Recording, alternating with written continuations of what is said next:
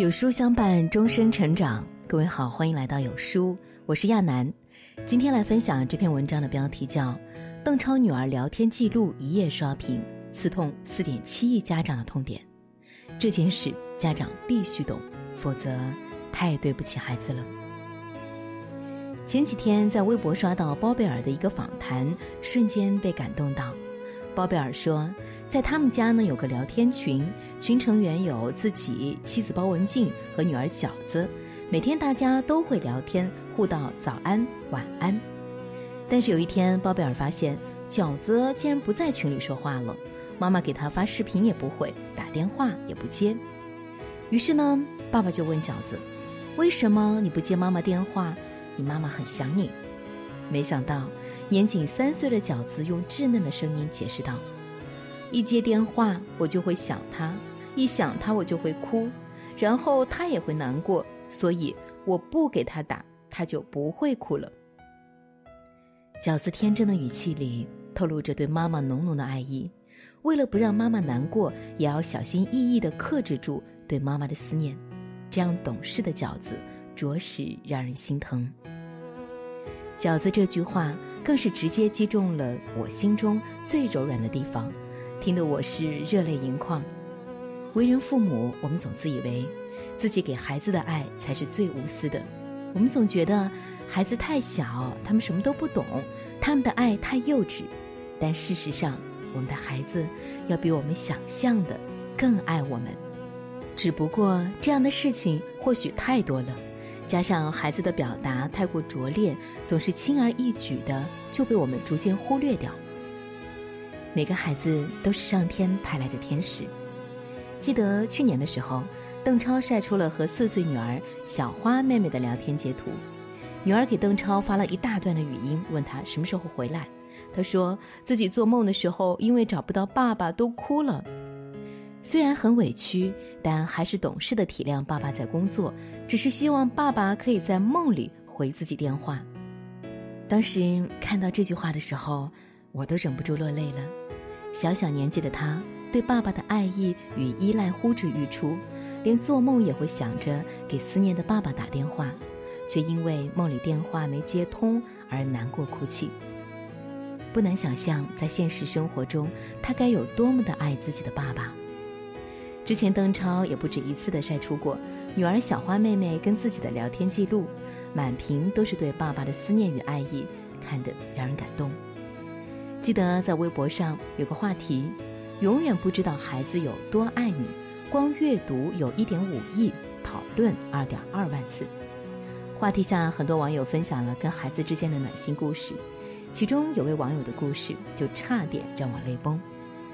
这位妈妈呢分享了一张孩子和爸爸的聊天截图，原来妈妈生病发烧了，下班回到家早早就睡了，孩子怕还没有下班的爸爸回家吵到妈妈，于是呢给爸爸发了两条微信，爸爸你带钥匙了吗？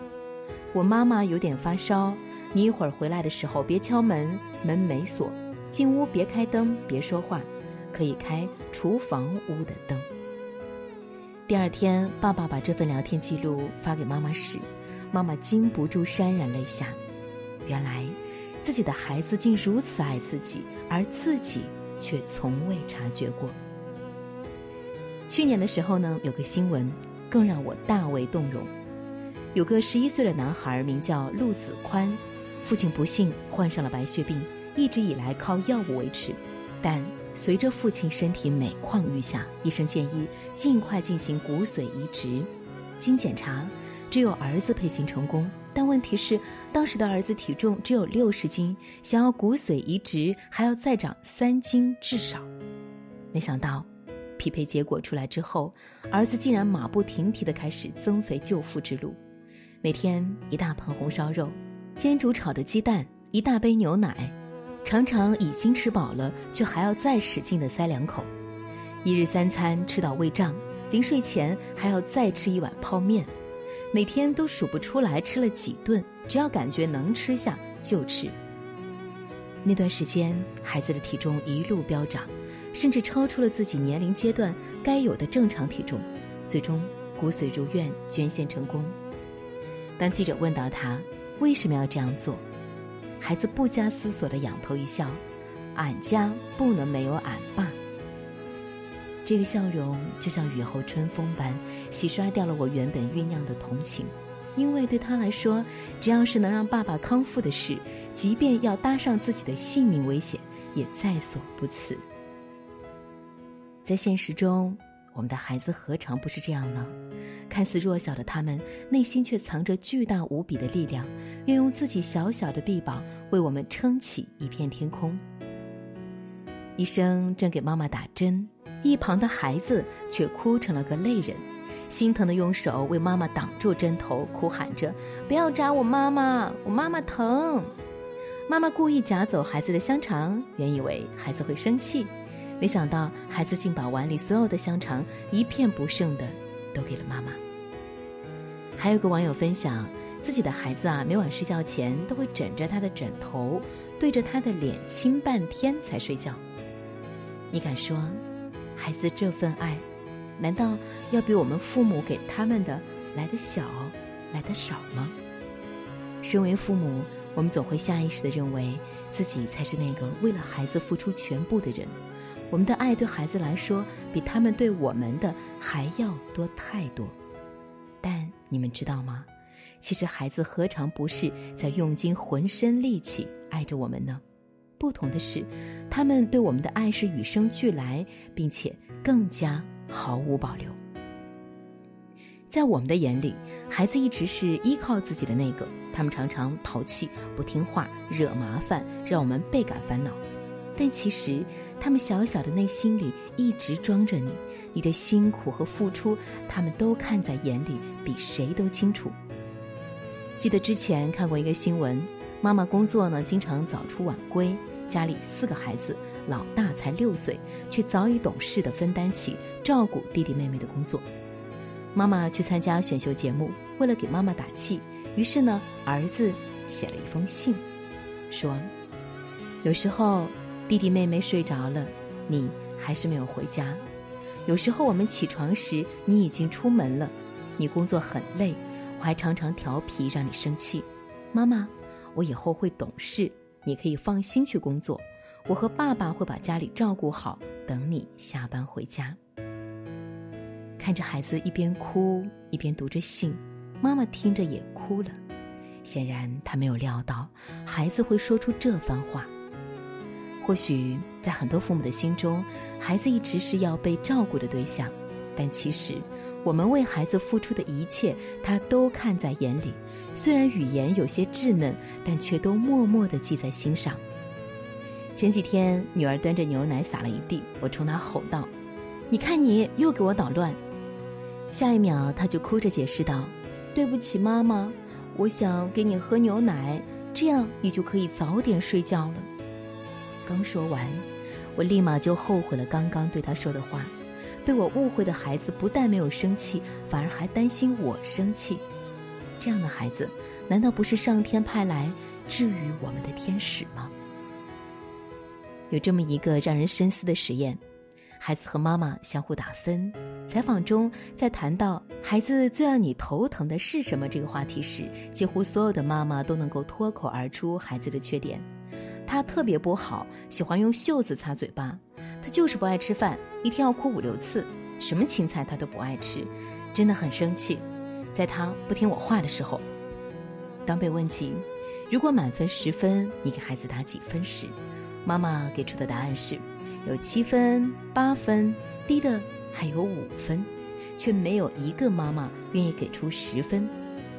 而当孩子被问起你最喜欢妈妈什么的时候，他们都不加思索地说出了妈妈的优点。我喜欢妈妈陪我玩，我喜欢妈妈的口红，我放学回家就是要妈妈抱，她的嘴巴可以亲我。当问到满分是十分时，你给妈妈打多少分？他们毫不犹豫地回答道：十分。甚至还有孩子说一万分，因为他觉得十分太少了。看完这个实验，或许你更能够感受到，父母在孩子的眼里是无可挑剔的，不管他们有再多的缺点，到了孩子的眼里只记住了优点。但反过来，在父母眼里的孩子却总是不完美的。当父母还在掂量着给孩子几分时，孩子已经不加思索地打出了满分。这让我想起前段时间我跟女儿的对话。当时她玩完玩具不收拾，我吼了她两声，随后呢别过脸去不理她。她跑到我面前楚楚可怜地问，妈妈你还爱我吗？我答道，你下次把玩具收好，我会更爱你。你爱妈妈吗？你希望妈妈生气吗？我以为孩子会说因为怕我生气所以会改正，没想到他却说，我爱你，因为你是我妈妈。听到这句话，我当下就愕然了。一直以来都以为妈妈无条件的爱孩子，后来慢慢才发现，我们对孩子的爱总是夹杂着期待和条件，反观孩子对我们的爱才自始至终从未变过，简单而纯粹。不管父母怎么对他们，在他们的眼里永远是最完美最值得深爱的人。不管父母日常怎么吼骂斥责他们，只要给他们一个拥抱，跟他们玩耍，他们立刻就原谅了你。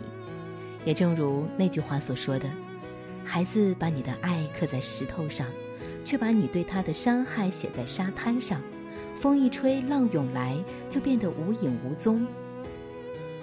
以前总会想，我们养孩子干嘛呢？养孩子我们要照顾他一辈子，太辛苦了，孩子还不知感恩。